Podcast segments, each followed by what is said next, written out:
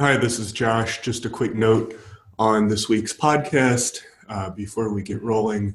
I am sick, and um, in the throughout the podcast, you can hear me breathing heavily, which I did not realize was going to be picked up. So um, I just wanted to make sure you all knew that there was some issues with uh, extraneous sounds in the recording. Anyway, um, I will hopefully be well next week. Enjoy the podcast.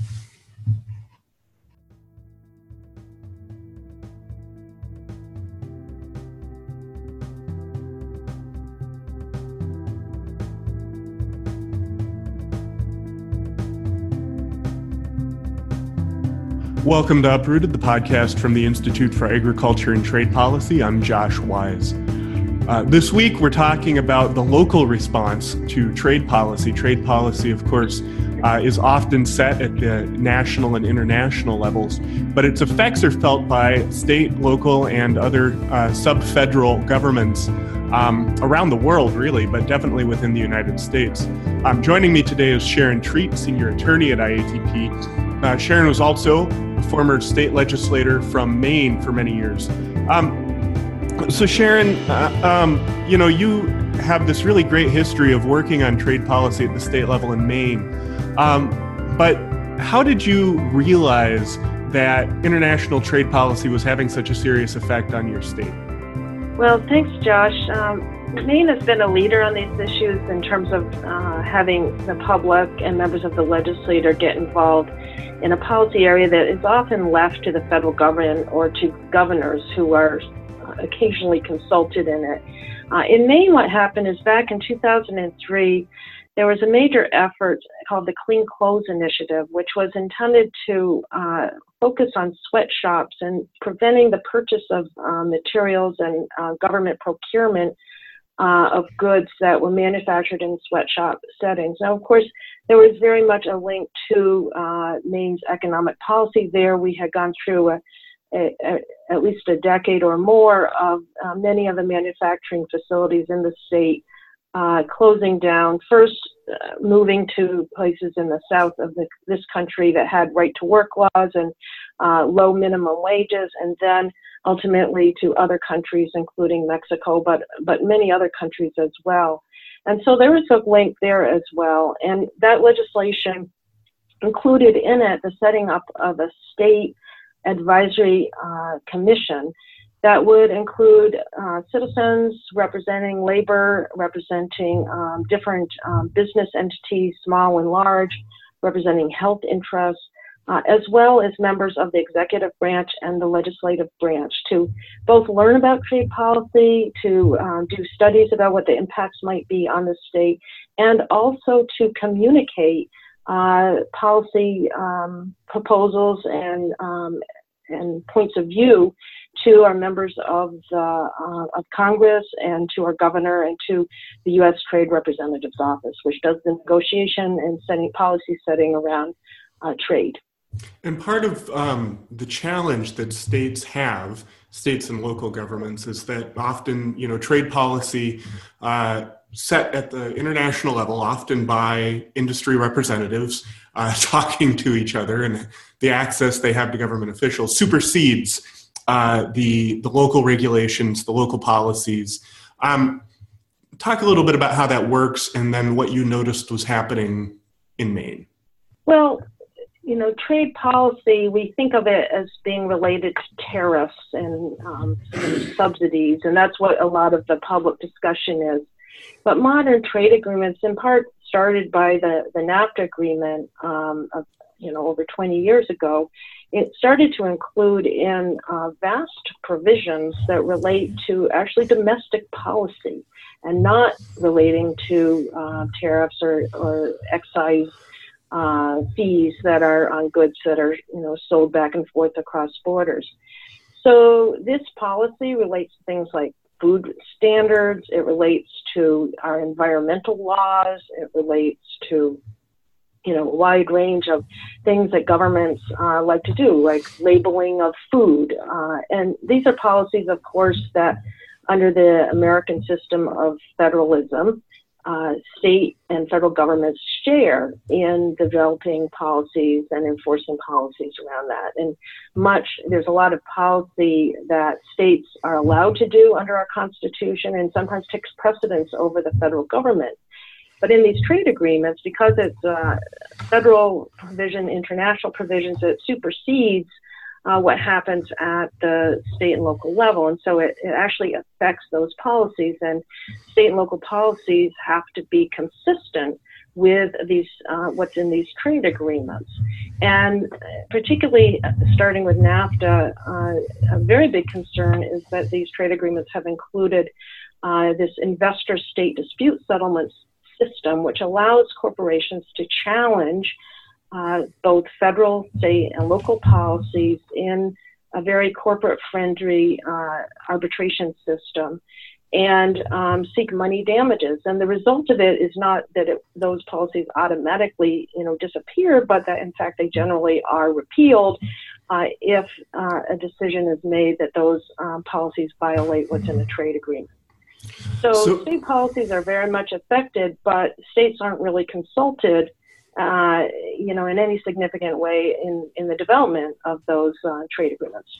So, can you talk about um, an example where uh, trade agreement policy has had a direct effect on, you know, either a law or an industry within um, within a state? Well, in terms of the the um, corporate challenges, there have been corporate challenges to state policies, including a number of states, um, Maine among them, but California was the leading proponent of this, banned a chemical called MTBE that was put into gasoline, and MTBE had this characteristic, which was that it sort of immediately zoomed into the water table when spilled, contaminating vast amounts of water.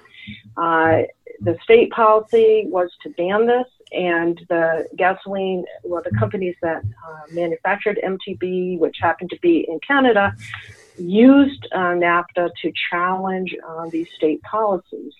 Uh, in that case, uh, under technicality, the states were able to survive um, these policies, but what generally has happened and is a typical situation here is that as soon as these policies are challenged, you're not going to find any other state in the country that's going to adopt a similar policy because they're terrified that they're going to be challenged in this corporate court. And the states aren't represented directly there, so they're dependent on the federal government to represent them. And particularly in Canada, there have been a lot of challenges to provincial policies um, around, for example, the siting of um, mining and quarrying facilities in an area, a very sensitive area, uh, where um, there, it would affect local fishing grounds. And in that case, uh, the the company was successful just recently in, um, you know, throwing out the denial of a permit to this quarry, and is now going forward seeking, you know, millions of dollars in money damages. So those are the kinds of you know um, examples of what uh, could be affected and often is affected. Um, you know, in our state, and where I, I, do live in Maine still, and um, one of the uh, big corporations that has many facilities in the state right now. Uh, pumping out groundwater into bottles of uh, Poland spring water is now Nestle, which is an international corporation which very much um, comes to the legislature routinely to say, uh, you can't do this policy that might restrict our withdrawal of uh, water, for example, um, from a municipal facility or from a particular spring, because that might violate uh, international trade policies. And legislatures are very poorly equipped to understand whether, in fact, such a policy would violate uh, international trade policy. Uh, and generally, the reaction to that kind of a claim uh, is to withdraw your uh, potential policy and say, uh oh, this is an international trade issue. We better not do anything about it. And, you know, it has, as a result, it really has a very significant chilling effect on what uh, legislatures can and should be doing to protect uh, their, you know, environment, to protect their nat- natural resources, and to really govern the corporate activities within their states. Um, so obviously, states are at very different levels in their um, current engagement on trade policy. But what what are states doing now? What are what are what's being done within the states to actually engage on this? Um, we'll talk about what they could be doing in a minute, but what are they doing right now?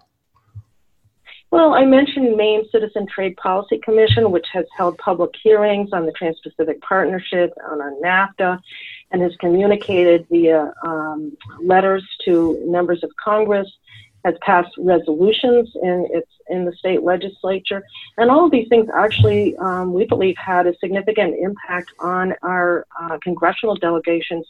Uh, support of trade agreements, which has generally been um, not supportive, and and we think that's in large part because of the activities and, and the education um, brought forward by the commission.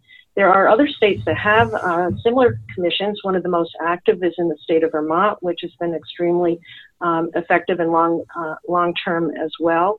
Uh, there's commissions in Minnesota. I know there's one uh, that's in um, Massachusetts that hasn't been fully funded. Uh, there's another one that is uh, run by the legislature in the state of Washington. But even without a commission, uh, there's so much that legislators and members of the public and um, nonprofit uh, civic society groups can do. Uh, legislatures can just hold a public hearing, uh, and so can the public. You know, there's nothing stopping uh, a group of people from organizing an event and saying, we're going to have a public hearing on this negotiation that's going on right now to change what's in NAFTA. And to, you know, and as a result, you get media coverage of that. You get people to testify about whether what the impacts might be and quite, you know, possibly you can affect the, the public dialogue as well as the, the dialogue, you know, within um, your congressional delegation. There is a advisory committee that um, is supposed to advise um, the U.S. Trade Representative that's made up of state and local government. I will say that lately that committee has not been um, very fully consulted. It tends to mostly be composed of uh, members of sort of economic development departments. But certainly that is something that is set up under law, and you know, states should be trying to get people on that body that really represent the full range of interests uh, that states, um, you know, could be affected by. Mm-hmm. Uh, so yeah, there's there's a lot that can be done, and you know, it, it's really a question of um, you know, getting educated about it and figuring out where, you know, at, at, at your state level or even the, the local level. I mean, during the debates around the TPP, the Trans-Pacific Partnership, there were a number of um, cities and communities that passed resolutions opposing uh, the U.S. Uh, getting involved or, or signing on to the Trans-Pacific Partnership. And of course, all of these things sort of add on, and those are posted on websites nationally, and people all over the country could look to those, you know, and they included um, places like New York City that have some clout. Yeah, and you know, and I think um, that beyond trade agreements, states are definitely, and and local governments too, are definitely taking steps to kind of counter the effects of uh, global corporate trade policy. You know, you had mentioned that the Maine uh, commission was set up under a broader piece of legislation that um, dealt with procurement, among other things. And I think you know, definitely within uh, the Trans-Pacific Partnership, within the tra- Transatlantic Agreement, um, going after procurement policies, you know, how how governments buy things um, at the state and local level was something the corporations were definitely after. Um, but I know there are all sorts of policies around sweatshop free purchasing, uh, local purchasing. Beyond the agreements themselves, what can state and local governments do to um, create a, a system of more fair trade and globalization? Well, you know, I I think part of it is to really ask for more transparency and consultation with the federal government. Mm-hmm. Um, you know, under the Constitution, it, it, it isn't the individual states that are given the authority to to set trade policy. Uh, it is the federal government, uh, and that doesn't mean that, you know, whatever the federal government decides in a secret, you know, private process should be acceptable to states. And so states really need to be demanding to be at the table. And I, I think that in general, the kinds of consultation has been very limited. It's tended to to you know involve governors' offices who frequently have no idea about the actual breadth of these trade agreements and are thinking about you know well how do we you know sell more peaches or you know or in a Maine context more lobster. They're not thinking like oh this could just you know undermine all of our environmental laws you know that we just passed and worked so hard to to you know um, put forward. So I think that's a key thing and you know, there have been some small steps in some places in, in um, the European Union. Public pressure forced the government there to post um, negotiating texts online so that people could look at it, analyze it, and really um, prepare, you know, informed comments that they could provide to um, the, the, federal government there. And in that case, you did have um, different countries and different organizations and uh, even um, municipalities taking that on and, and actually influencing the process. So I think that that level of transparency and more uh, is absolutely needed, um, you know, to move forward on this. Yeah, I wanted to talk a little bit more about that. You know, you had you had mentioned Canada and the in the EU a little bit, but how you know more broadly um, are local governments outside of the U.S. engaging on trade policy? Well, in the European Union, there's actually been a very strong effort, in particular, to involve local. They call it local authorities, which in that case, is both um, municipal governments as well as the different um, member states of the European Union. In the European Union, each member state does have the um, the authority, legal authority, to say no to an agreement. Although it is complicated because uh, they do put these agreements into effect provisionally, uh, and there's a lot of pressure for those states and, and, and countries to, to just accept what's been negotiated. But that said, there has been a lot of organization, particularly there, to get um, different uh, countries to say no to, to specific agreements, both with the Europe, with between the European Union and the U.S. and also with Canada. Uh, and including, you know, summit meetings uh, in Barcelona that I attended, and uh, really, you know, came forward with resolutions that and tremendously amazing uh, public outpouring in, in terms of actually people taking to the streets and marching uh, in protest of these agreements. And, and that kind of public activity actually had um, some effect uh, on negotiators in, in the European Union, and it really slowed down the negotiation of it, an agreement that really had, you know, there were many, many concerns about and currently isn't going forward at this time. It, it may well be revived, but uh, that public um, involvement certainly did have an effect. So that is something that certainly could happen more in the United States. And I think that particularly in this Trump era where things are being negotiated very, very quickly, there's, you know, not a lot of public consultation. There's very little transparency. It's really important for the public to get as informed as possible and to really slow things down so that uh, decisions um, that may be being made are made in the public interest and, and not being done um, behind closed doors. Great. Well, Sharon, thanks a lot for joining me on the podcast today. You're welcome. My pleasure.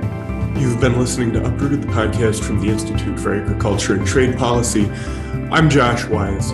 For more information about the things you hear on Uprooted, including local alternatives to corporate globalization and free trade agreements, you can visit our website at www.iatp.org. Thanks for listening.